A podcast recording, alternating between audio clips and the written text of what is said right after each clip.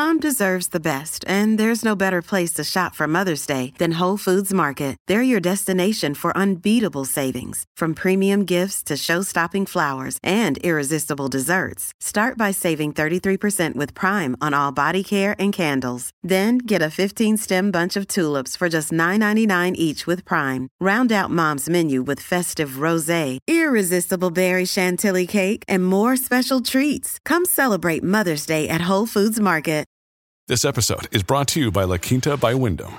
Your work can take you all over the place, like Texas. You've never been, but it's going to be great because you're staying at La Quinta by Wyndham. Their free bright side breakfast will give you energy for the day ahead. And after, you can unwind using their free high speed Wi Fi. Tonight, La Quinta. Tomorrow, you shine. Book your stay today at lq.com. Welcome to the Art of Charm podcast, where we break down the science of powerful communication and winning mindsets so you have the cheat code to succeed with people. Every episode is jam packed with actionable steps to unlock the hidden superpowers inside of you. Level up with us each week by listening to interviews with the best in business, psychology, and relationships. We distill thousands of hours of research into the most effective tools and the latest science so you can start winning today. Let's face it, in order to be seen and heard, your communication needs to cut through the noise, and we're going to show you how. I'm AJ, successfully recovered introvert, entrepreneur, and self development junkie. And I'm Johnny Dzubak, former touring musician, promoter, rock and roller, and co founder here at The Art of Charm. And for the last 15 years, we've trained thousands of top performers and teams from every background. We have dedicated our lives to teaching men and women all they need to know about communication, networking, and relationships. You shouldn't have to settle for anything less than extraordinary. Johnny, I'm super excited to introduce our next guest and really good friend. Absolutely. You know, we've been doing this show for 15 years, and when our personal friends can come on this show, it really excites me. It's like we're able to give back for all the value that they have given us. And certainly the value that Dr. Ovadia has given us has been insurmountable. I mean, we even went out and had our labs done for this episode so we could chat about them. Now, I haven't often been very candid about the impact that stress had in my own life on my blood pressure, my health, and the history of heart disease in my family. And that's why I was so excited to invite Dr. Philip Ovadia on the show today.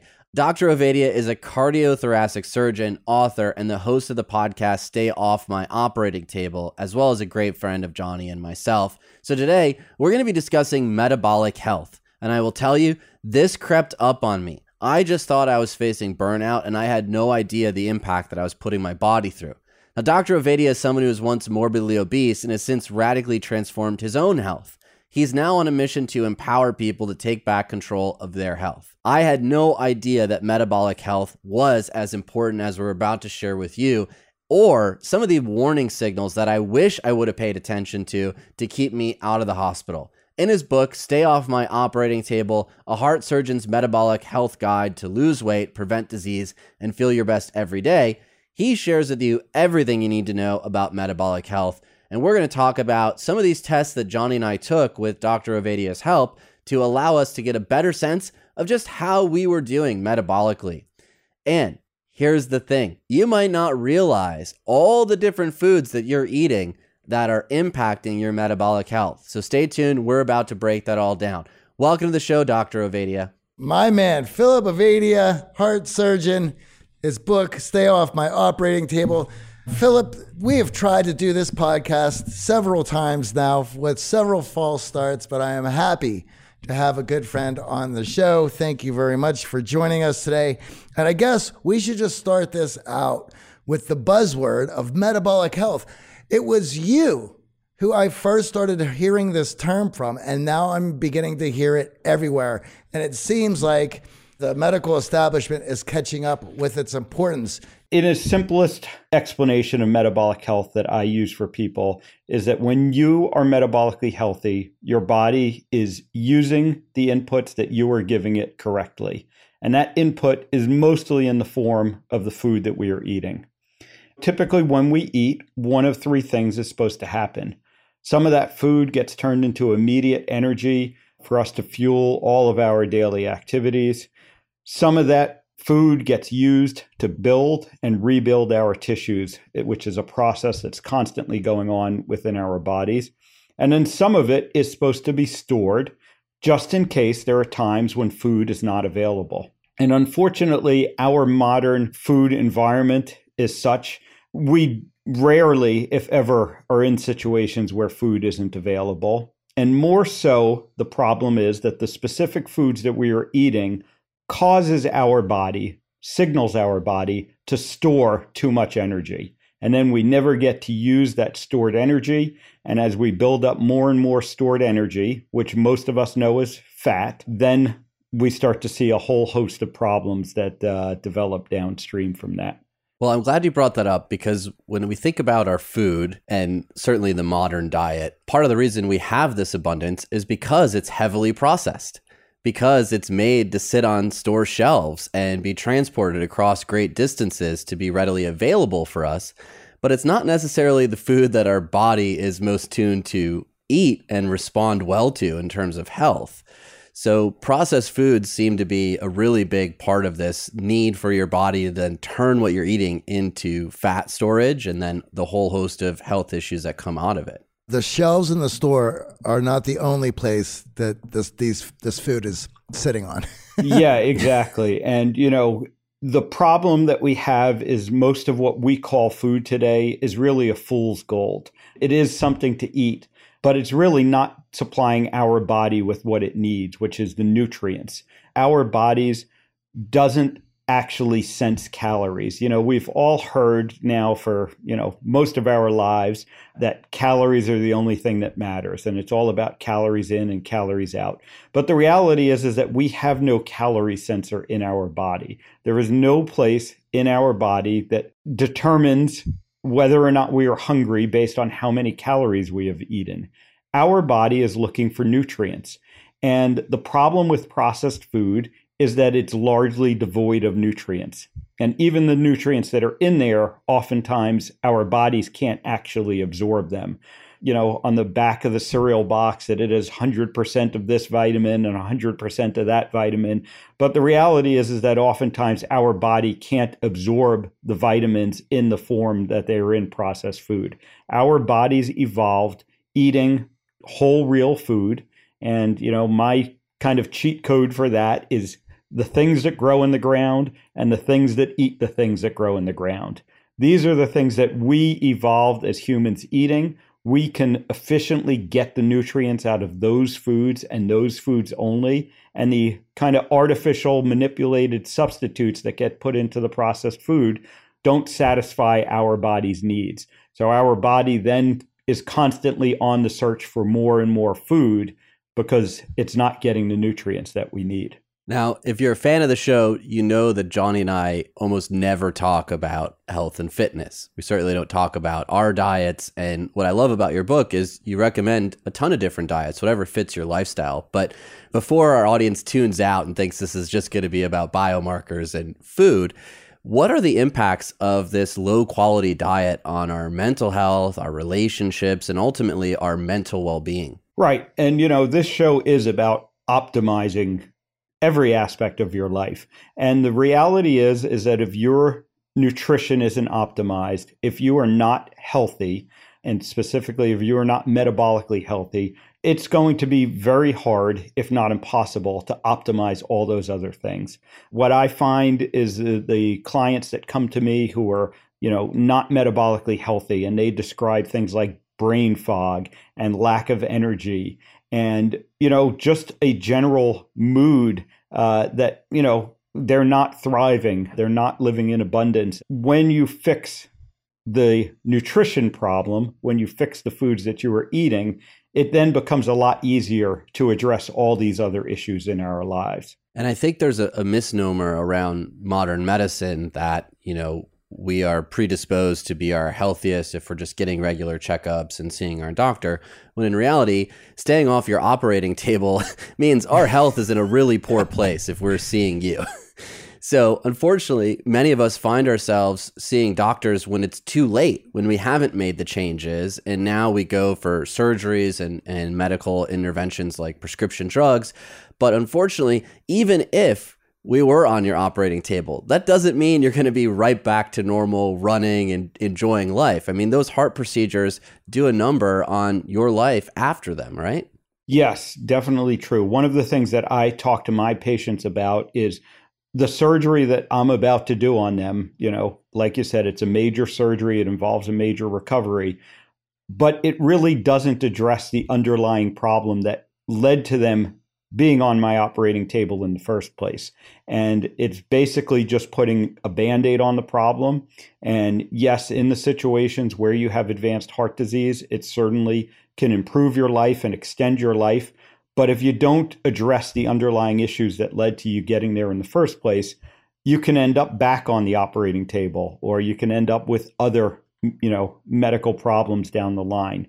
And the sad reality is, is that our healthcare system has become so overwhelmed with taking care of sick people that we have forgotten and lost focus on keeping people healthy in the first place. And you know, one of the things that I hope to accomplish with the book and with all the work that I'm doing is refocusing people on the concept of staying healthy and that it is not normal to get sick as we get older. I don't come at this only as a heart surgeon. I come at this also as a unhealthy heart surgeon. And for the majority of my career up until about 5 years ago, I was progressively unhealthy. I had become morbidly obese. I had become pre-diabetic. And I had tried many times to fix that. I had tried everything that I had learned in medical school, everything that I taught my patients or talked to my patients about, you know, to eat less, to move more, to eat according to the US dietary guidelines, to count my calories. And those ultimately failed me. And it was only when I started discovering some alternative thoughts around why we get fat. Specifically, there was a great book by an author by the name of Gary Taubes. It's called Why We Get Fat. And I heard Gary talk at a medical convention, and his concepts about the types of food that we eat being more important than the amount of food that we eat. And the relationship between those two is really what set me down my path, what ultimately allowed me to lose over 100 pounds and maintain that weight loss now for five years and really get me in the best shape of my life. And then what I realized is this is the same thing that could help my patients. And not only could it help my patients after the operation, but it could really help people to avoid the need for heart surgery in the first place. Gary has a knack for writing books that go against the conventional wisdom. I think I first was introducing him to him. I think the book was A Case Against Sugar. He had been on Joe Rogan, and I was just blown away. How could our government and many people in authoritative positions for health been so misleading to so many? And obviously, it sounds like you had gotten caught up in this information as well, and you were going to school for it. Yes, exactly. And one of the sections of the book uh, is talking about these medical myths that we have been led to believe. And it's not only that, you know, patients and, and the public is led to believe these, it's the doctors as well. The whole medical system uh, believes these myths and perpetuates these myths. And, you know, of course, that makes it very difficult for people to figure out how to stay healthy or how to get healthy the overarching message is, is that each one of us does have the power to do this. And you can't be relying on other people or institutions to do this for you. You know, what I tell people is the government isn't going to make you healthy.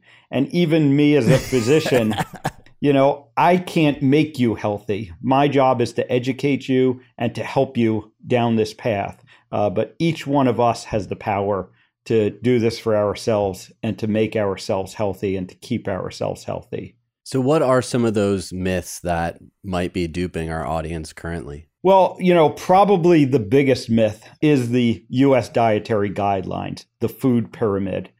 And, you know, the conception is is that if you eat according to the food pyramid, you're going to remain healthy, you're going to be healthy. And the reality is the exact opposite. What we see is that in the time that the food pyramid has existed, which is basically since about 1980, our health has only worsened. We are more obese, we are more diabetic. Heart disease remains the number one cause of death in the United States and worldwide. And we just see ourselves getting unhealthier and unhealthier, despite the fact that we do follow the guidelines. When you look at the foods that people are eating, you know, specifically in the United States, we know that over the past 40 years, we are eating less saturated fat, less red meat. We are eating more grains, just as the food pyramid, you know, directs us to do. And our health continues to get worse and worse. What really strikes me about that, especially with a, a family of heart disease and then my own visit to the cardiologist, is so rarely is the food discussed. What was immediately discussed in my case was more tests and then prescription meds to lower my blood pressure and to attempt to handle some of the symptoms that were predisposing me to heart disease. And I didn't have a single conversation with my cardiologist about what I was eating. He checked my weight. He said, Well, you're way too young to be seeing me. So let's just get some prescriptions in your hand. And of course, in my 30s, the last thing I want to be doing is taking a bunch of pills for my health. I would much rather get to the root, which is what's going in my body and, and why my body is reacting this way.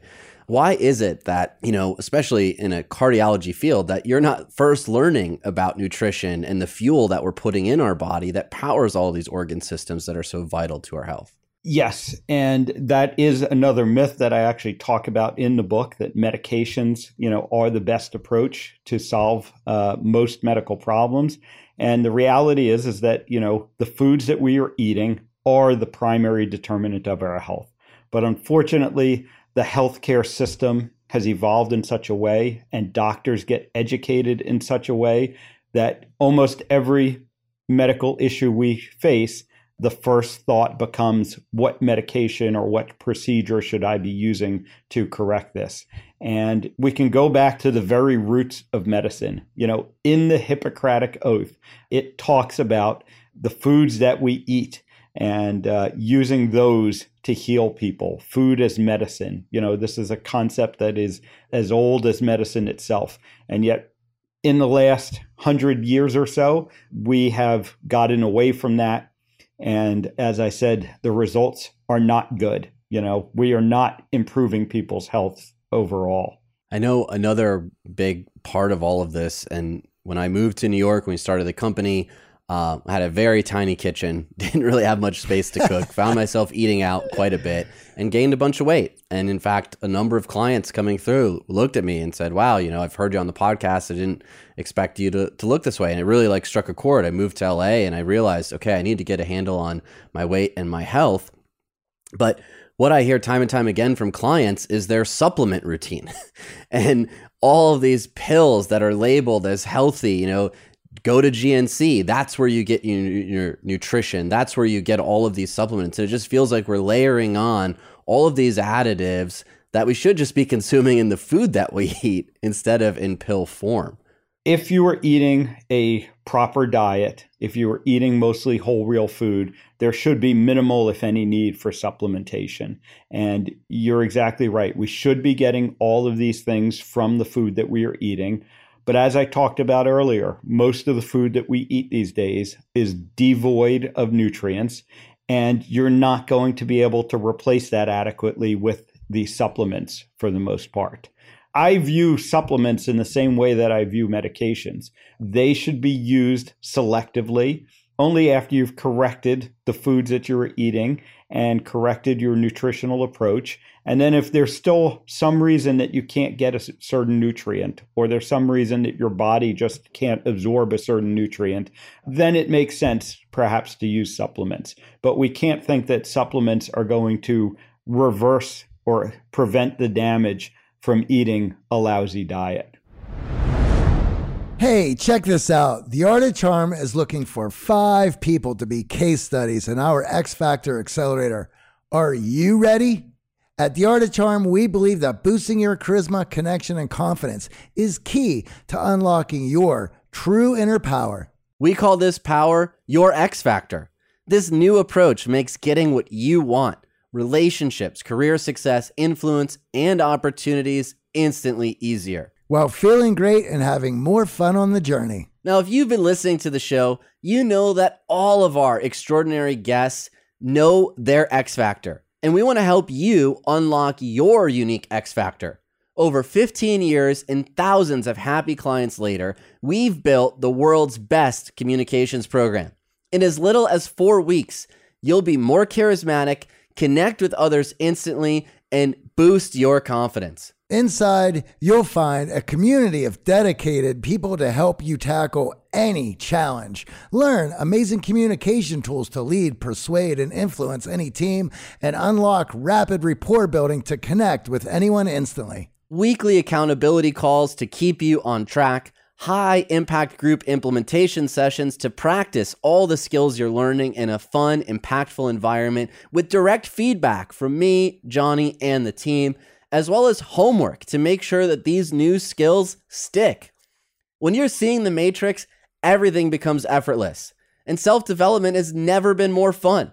Join like minded professionals, entrepreneurs, and execs and unlock your X Factor at unlockyourxfactor.com. We'll see you inside. And apply today. Let us know you're interested in becoming. Over the last 17 years, we have launched our fair share of online courses, coaching programs, and finding the right platform has always been a challenge. They say if you do what you love, you never work a day in your life. But if you're an entrepreneur, you know the hard work that comes with it. That's why you need Kajabi. Kajabi makes it easy to run your entire online business from one platform so you can focus on what you love creating. Kajabi is the ultimate all in one platform that helps creators and entrepreneurs build successful online businesses by unlocking predictable recurring revenue. No matter your niche, Kajabi makes it easy to turn your skills, passions, and experiences into enriching online courses, exclusive membership sites, subscription podcasts, thriving communities, personalized coaching, and more. The best part Kajabi doesn't cut into your revenue because everything is owned and controlled by you. So keep 100% of what you earn. And with Kajabi, you also get robust analytics, easy payment options, email marketing tools, and customizable website templates, all built in.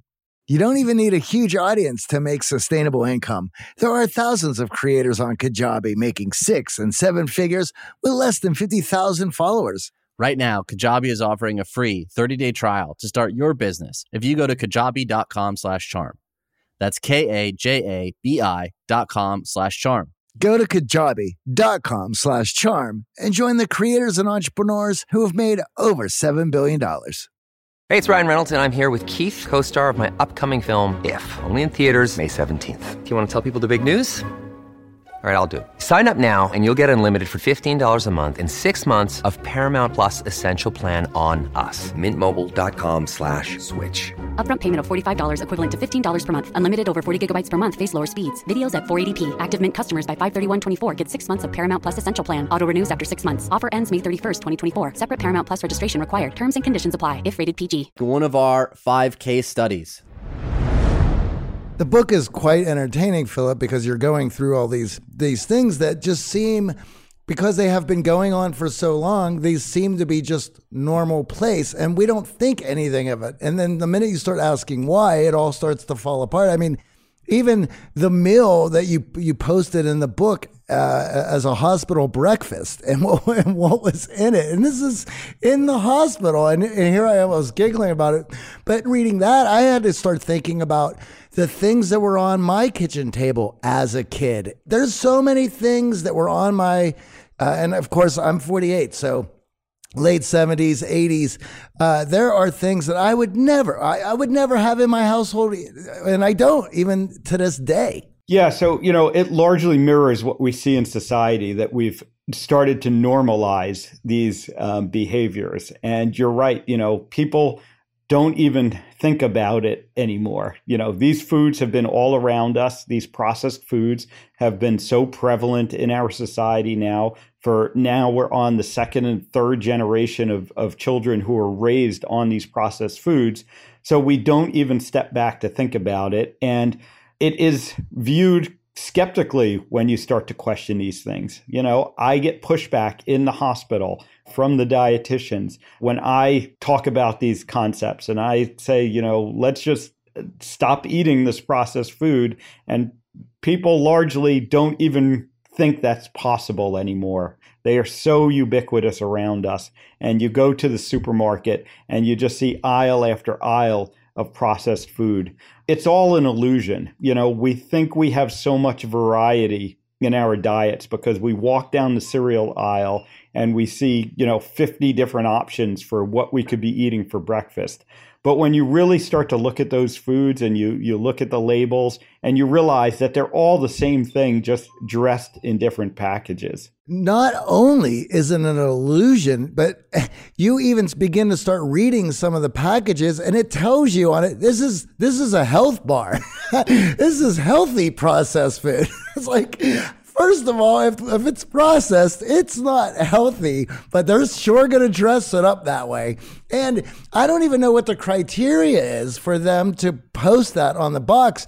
Much like if, even if, if you look at how some of these supplements are made, there's no regulations that have to pass in order for these things to be sold you know, these labels really are meaningless. And there isn't necessarily someone who is truly vetting the claims. You know, basically the FDA and the, the USDA, you know, the two organizations that kind of oversee food and supplements and all that, just want to know that these things aren't going to kill you right away. And that's sort of the bar that's set. Uh, so we get into a situation. That's a pretty low bar. Yes, it is. And so we get into a situation where people are fooled into thinking that some of these things are healthy for us, and and they're just not. Uh, and we need to really start to question the information that's being put in front of us more so than the food itself. We need to question the information behind that food that led to that, you know, being acceptable as something for us to eat. Well, even when you notice the nutrition facts on the box, they often will highlight the nutrients they want you to see, sometimes even in larger text. And then you have to really squint, especially as I've gotten older, just to see all the ingredients in the long list as they process the food. And all of that processing is stripping out those vital nutrients. It's heated, it's denatured, it's down to the raw materials so they could jam it in with some preservatives, repackage it, and send it our way. And as Johnny was saying around the, the hospital meal, so you were remarking that it was processed foods, orange juice, all of these things that are really poor for our metabolic health, which you would think in a hospital setting, they're going to serve you the food that's going to help your health. Exactly. And it really is an unfortunate reality that, you know, I I routinely walk in the morning after surgery to see one of my patients and they have a plate of just processed food in front of them and you know this is what's considered heart healthy uh, within the hospital and we have to realize that the hospitals are beholden to the US dietary guidelines. The dietitians, the nutritionists that work within the hospitals need to follow the guidelines. And so they don't have the latitude to decide uh, for themselves, you know, and to help their patients decide what is going to be healthy for them. Yeah, it's it's unfortunate that when we think about our health, it's hard to find this information. It's easier to find information for the quick fix, the supplement, the healthily labeled food, the prescriptions that are peddled by doctors that we visit. What exactly are we looking for in terms of metabolic health? So Johnny and I were fortunate enough to go to LabCorp, get our blood tested, and and you take a look at our metabolic health.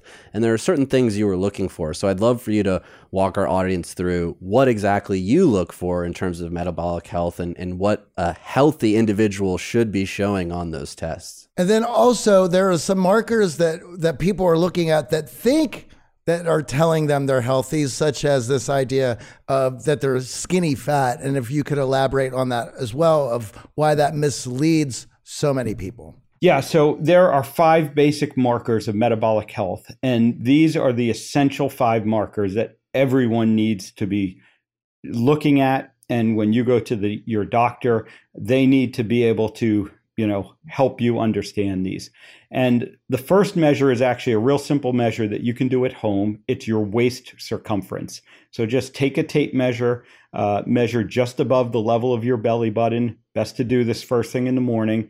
And if you are a man your goal is for that to be less than 40 inches. And if you're a woman you want it to be less than 35 inches The next measurement is your blood pressure. And this, of course, is, you know, you get it checked every time you go to the doctor. You can check it at home. You can check it, you know, at most pharmacy or grocery stores these days. And your goal is for your blood pressure to be less than 130 over 85. And that needs to be without the use of medications. We should understand that high blood pressure is oftentimes one of the earliest signs of poor metabolic health. And yet, most doctors don't recognize that. The other three measures are going to involve getting some blood work checked. And, you know, real simple, basic blood work. Most doctors do check these as part of routine physicals, but they may not be looking at the test in the right way. So, the first test we want to look at is your fasting blood glucose, it's called. That is the amount of sugar that's in your blood when you haven't eaten for about 8 to 12 hours. And we want this to be less than 100 milligrams per deciliters is the units here in the United States. And again, that needs to be without the use of medication. And then finally, we look at the cholesterol panel. And this is probably the biggest place where both doctors and patients get hung up. Because most doctors, when they look at a cholesterol panel, they're focused on one number, the LDL, the so called bad cholesterol. And the reality is, is that that number is not reflective of metabolic health. The other two numbers on that panel, the HDL cholesterol, the so called good cholesterol, and as the nickname implies, we want more of that. The higher, the better. So, specifically, if you are a man, you want that to be over 40 milligrams per deciliter. If you are a woman, you want it to be over 50 milligrams per deciliter. And finally, we look at the triglycerides, which is another number on that cholesterol panel. This one we want lower, and we want it less than 150 milligrams per deciliter. So, again, everyone figure out where you stand on those five numbers. And if you don't know the numbers, go to your doctor, ask them to do the blood work, and see where you stand. Because one of the misconceptions, one of the other myths I talk about in the book the misconception is that if you are not overweight, then you are healthy. And the reality is, is that that is not true. I end up doing heart surgery on a lot of people who are not overweight. The statistics around metabolic health in the United States are quite shocking. Because when you look at those five measures that I just mentioned, only 12% of adults in the United States and this data was actually as of 2016, only 12% of adults met all five of those measures of optimal metabolic health. So, in other words, 88%, almost nine out of 10 of us walking around today, are not metabolically healthy, and many of us don't know it. Whoa. yeah, 12 is a much lower number than I anticipated. I'll be honest. Yeah, it's it's pretty pretty scary to recognize that. And like I said, it's even more scary that most people don't realize it because even when you look at people who are not overweight, when you look in that study at the normal and underweight people, almost half of them are not metabolically healthy. So, you know, yes, being normal weight gives you a much better chance of being metabolically healthy, but it in no way guarantees that you're metabolically healthy. And that's why you need to be looking at these metrics to truly determine if you are metabolically healthy or not. I know for myself, I was losing the weight and following various diets to do so, settled on intermittent fasting, got my weight down, was looking and feeling a lot better.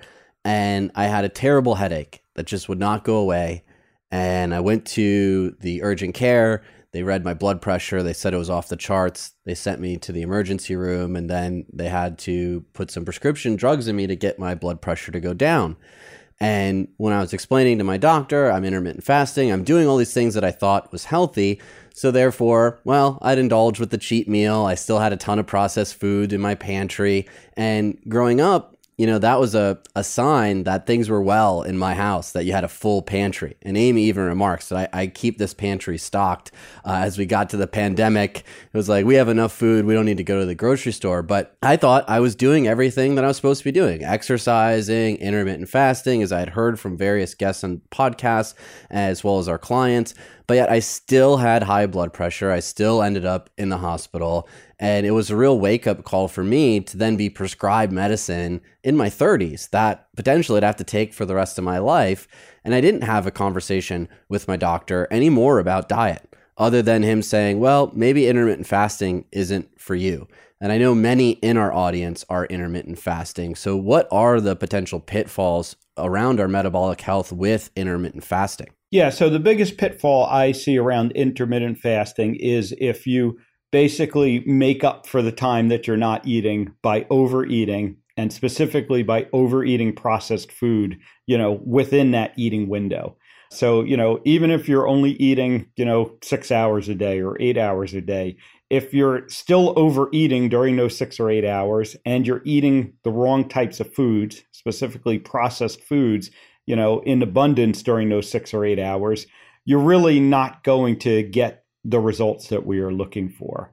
And so intermittent fasting can be a great tool. One of the things that I, you know, talk to my patients about, talk to my clients about is ultimately your goal should be to eat in a way that makes you hungry less often. If you are intermittent fasting, let's say, because you're just not hungry for most of the day, then you're probably, you know, eating the right foods and you're getting your body the nutrients that you need. But if you're intermittent fasting only because you're, you know, restricting yourself, but you're hungry all the time and you're just forcing yourself not to eat, that may not be the best approach. I certainly experienced that in my own uh, diet and, and moving into eating better. Intermittent fasting was one of the first things I started doing as a podcast fan. I kept hearing about it everywhere, and, and Joe Rogan and his guests were all about it.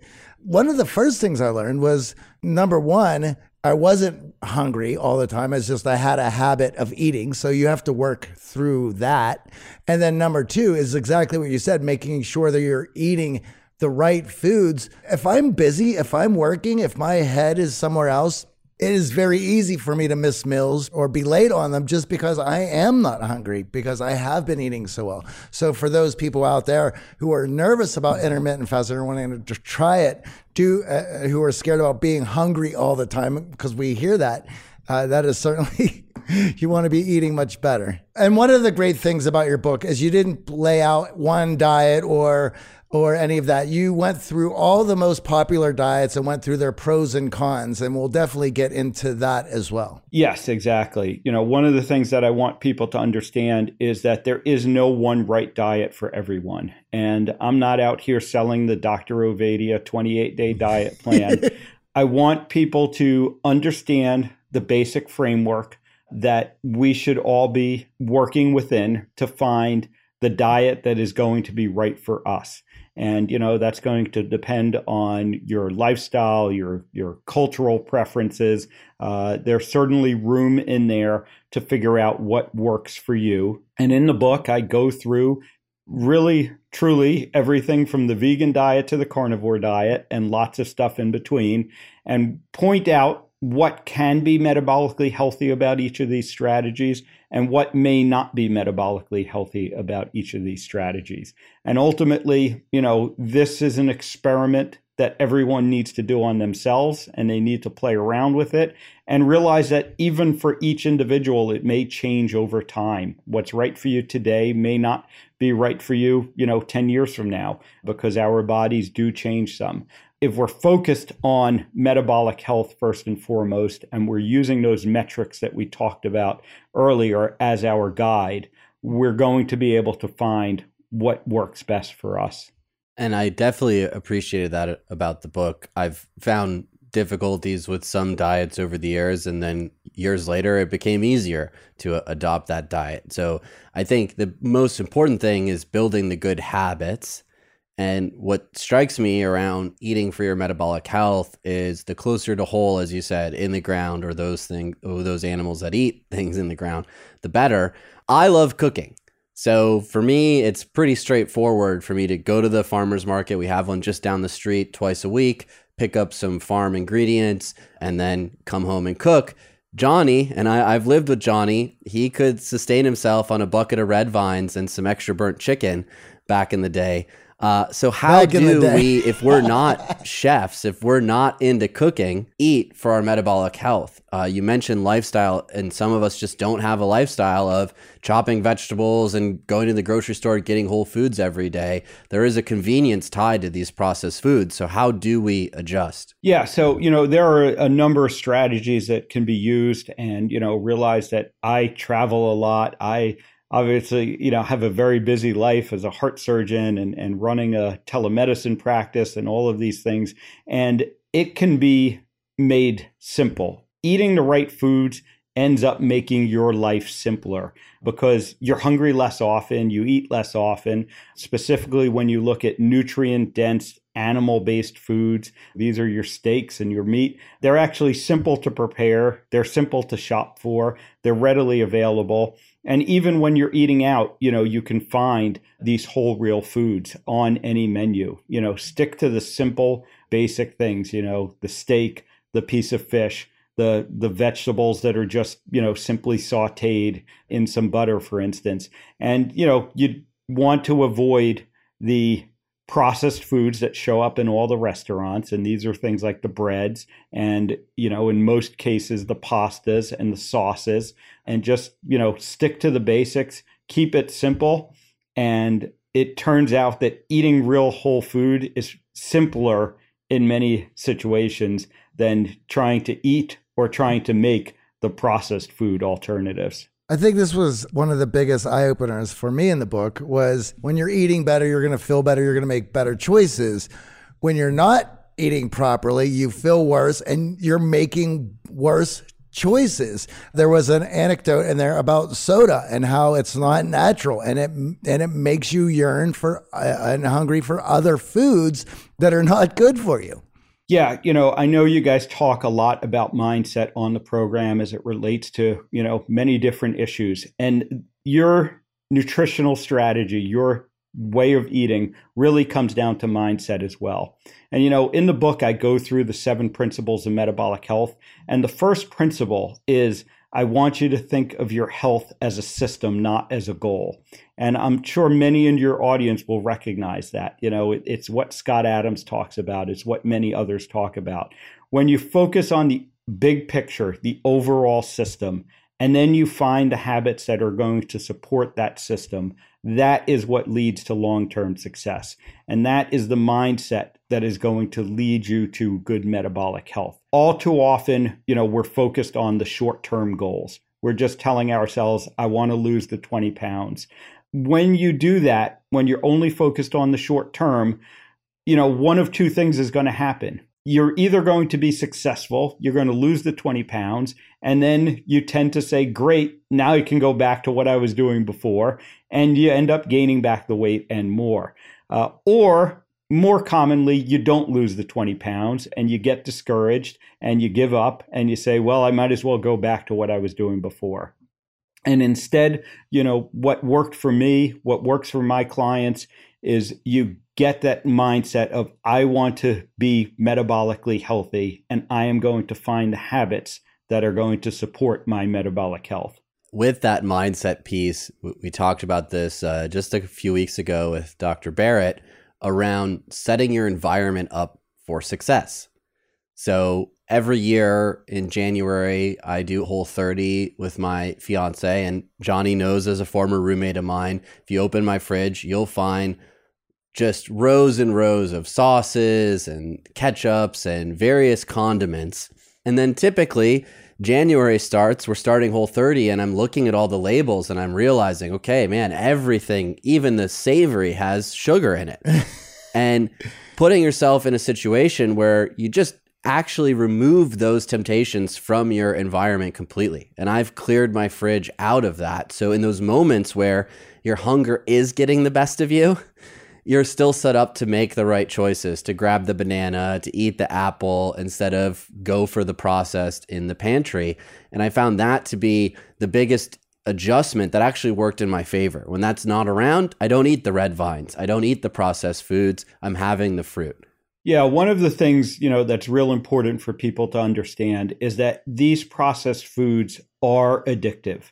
You know, the food industry is very smart and they hire very smart people to craft and to concoct these foods in such a way that are going to make you more hungry, going to want you to eat more of them. We all remember the potato chip commercials that bet you can't eat just one.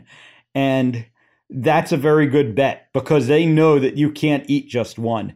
The food is specifically engineered so that you won't eat just one. And when you eliminate the processed foods, you really lose your desire to eat them. And that's the hardest thing for people to understand when they're first beginning. But once it kicks in and once you realize it, um, it almost becomes like a superpower because you truly can walk through that supermarket and recognize that 90% of it is not food. And you just stick to the outer aisle, you know, the meat, the produce, uh, the dairy sections. You realize that those are the foods that are going to ultimately support your health, are ultimately going to lead to your success. And then you learn to ignore the other stuff. When you look at that marketing through this lens, it's almost like a cruel joke.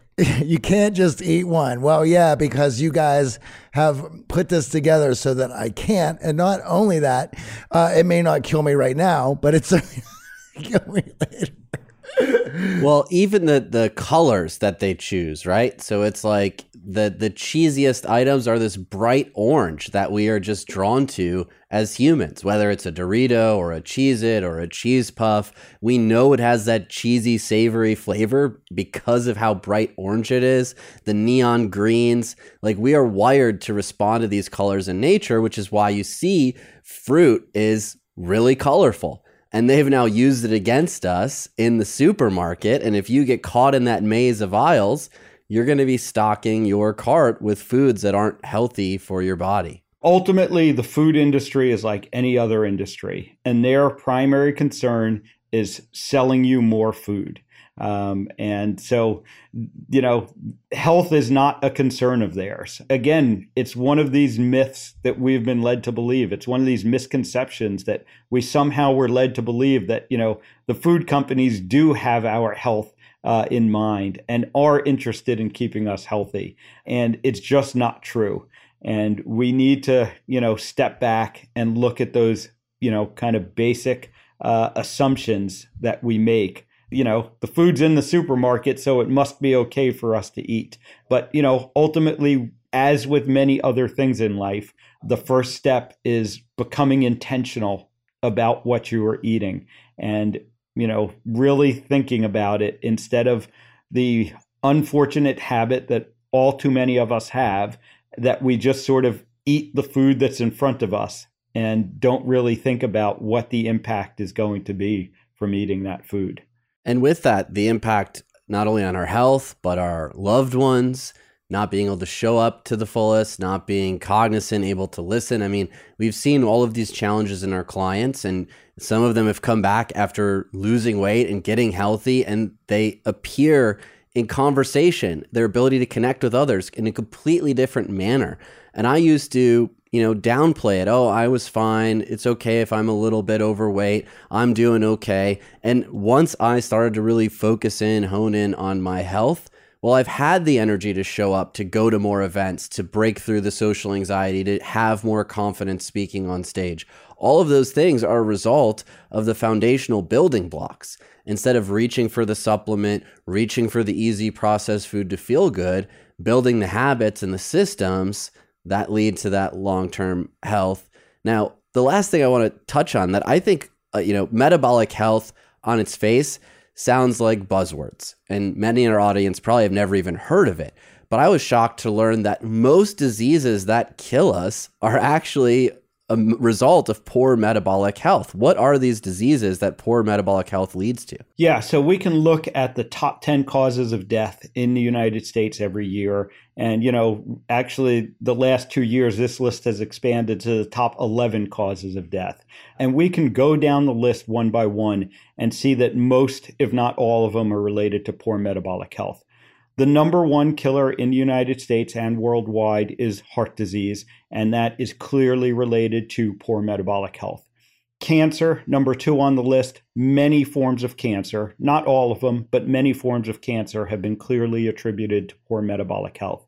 Of course, the last two years, we all know that, you know, the number three on the list has been COVID, and that is clearly related to poor metabolic health. We knew from early on in this pandemic that people who are metabolically unhealthy were more likely to get COVID in the first place and then more likely to suffer serious consequences from COVID.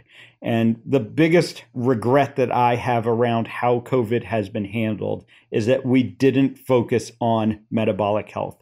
We could have been telling people early on one of the key strategies to getting out of this pandemic would be focusing on metabolic health, eating whole real food, getting more exercise, getting better sleep. And instead, we kind of did the exact opposite. We closed the gyms. We told people to stay inside. We said, eat all the comfort food you want. Unfortunately, I think that has worsened this whole experience. And then as you keep going down the list, you have things like chronic kidney disease and diabetes, infections related to poor metabolic health. And number 10 or 11, depending on how you're looking at the list, uh, is a real interesting one because suicide is in the top 10 causes of death every year. And it turns out that there is a clear relationship between metabolic health and mental health. And uh, there's now a growing experience around this. I know psychiatrists uh, and psychologists who are incorporating metabolic health improvement into the treatment of their psychiatric patients and seeing great improvements in mental health when you improve your metabolic health. When you look at it through that lens, everyone should be talking about metabolic health. Every physician should be talking about metabolic health. And unfortunately, we're not yet, but I think more and more people are waking up to this. People are understanding this. Well, just look at how the mental health issues and suicide had went skyrocketing through the roof during COVID. So not only are you isolated, you're out of you don't have any more community, you're locked in your your house, you're nervous, you're scared, and you're trying to find anything to pacify you to get this through. So you're just sedentary, you're what you're trying to binge on movies, you're eating garbage. Uh, no wonder it almost seems like we did the exact opposite of what we should have been doing to deal with this uh, pandemic. And both the physical health aspects have gotten worse during the past two years, as have the mental health aspects, you know, during the past two years. And ultimately, you know, we are now in a situation where our country is on the brink of bankruptcy trying to deal with our poor health.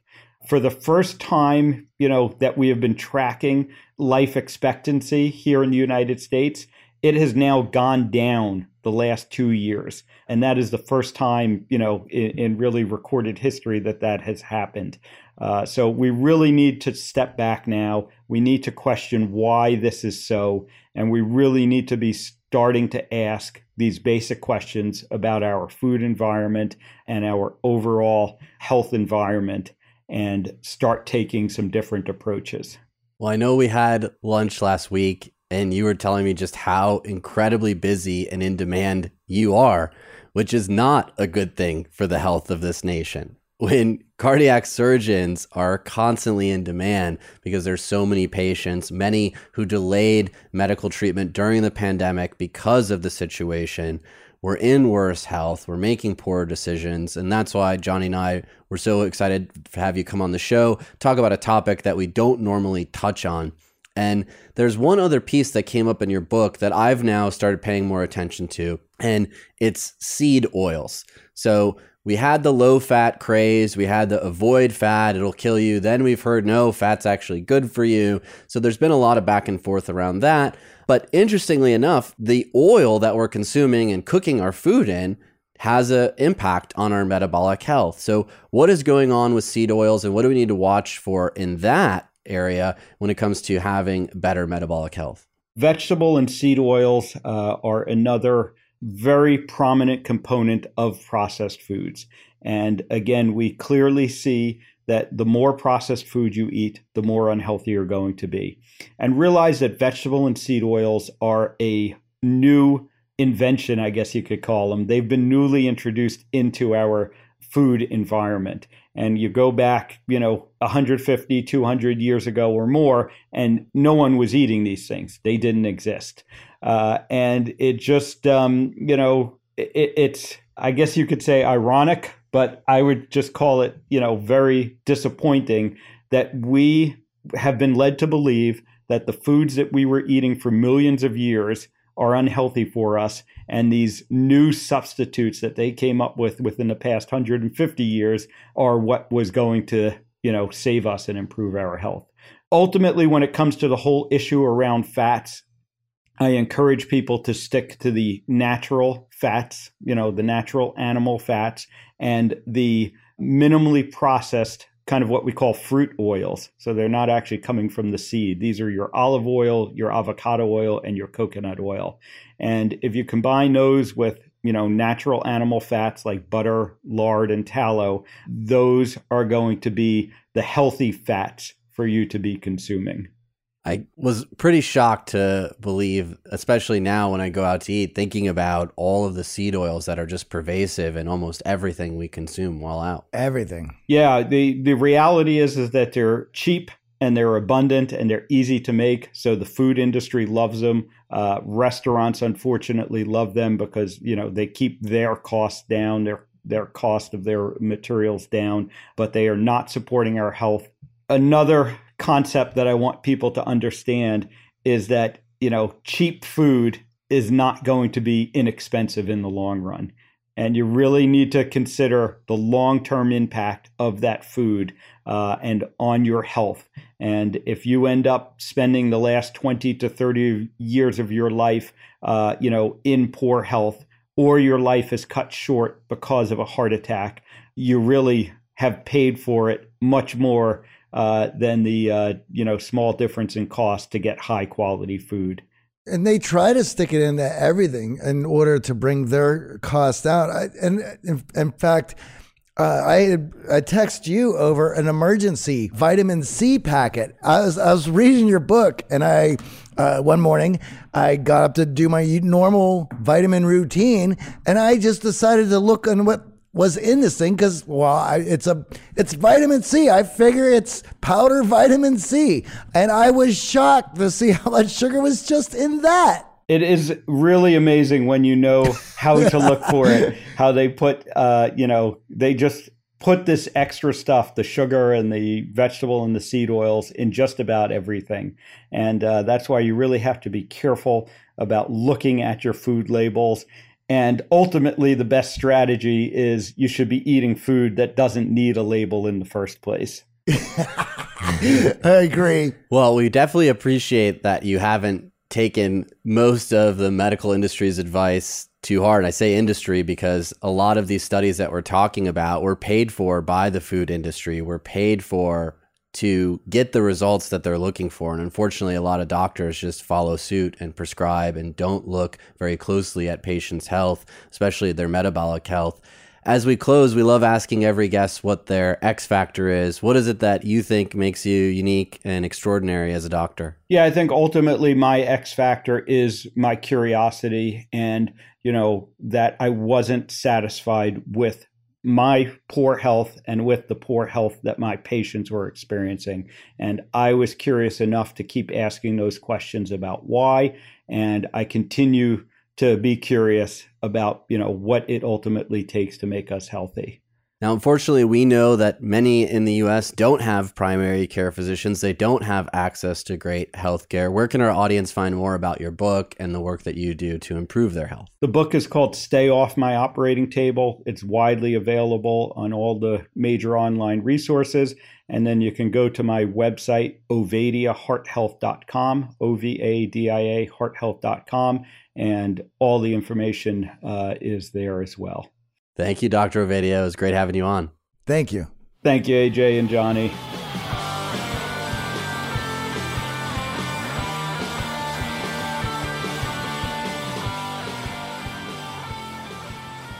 What a fun conversation with our good friend Dr. Philip Ovadia. And I hope that this conversation on metabolic health gets some in our audience who might have some blinking, flashing red lights in their own body more aware of the choices they're making, Johnny. Absolutely. And this is something that I have felt that I had a good beat on health, uh, physiology, food. I mean, it's something that all of us in self development take a lot of care to look at. But his book blew out of the water some myths that I had fallen into for years. Couldn't be happier to have our good friend on the show to share, and we hope you start paying closer attention to your metabolic health. Now, this week's shout out is a special part two, right, Johnny? Yes, this is a part two. Last week, we celebrated our youngest X Factor member leading his college marketing team strategy presentation to the final five out of 200. And if that wasn't amazing enough, this week, they had come in second overall in the finals and landed the attention of several companies that will now be using their marketing strategies. Congratulations, Todd. Job well done. And here's the thing Todd credits leading his team with the communication skills he developed in our X Factor Accelerator program. He actually learned how to listen at a deeper level and give value to his teammates, keeping them positive and focused on the goal without getting frustrated or feeling anxious. Way to go, Todd. And I want to give a special congratulations to our X Factor member Kevin on his beautiful wedding. I had saw the pictures on Facebook. It looked amazing. Congratulations, Kevin. Do you want wins like Kevin and Todd? Join us today at unlockyourxfactor.com. That's unlockyourxfactor.com. Huge thank you for everyone for tuning in to today's show, a topic we don't normally cover here, but we are excited to share. The Art of Charm podcast is produced by Michael Harold and Eric Montgomery. Go out there and have an epic week. Yeah,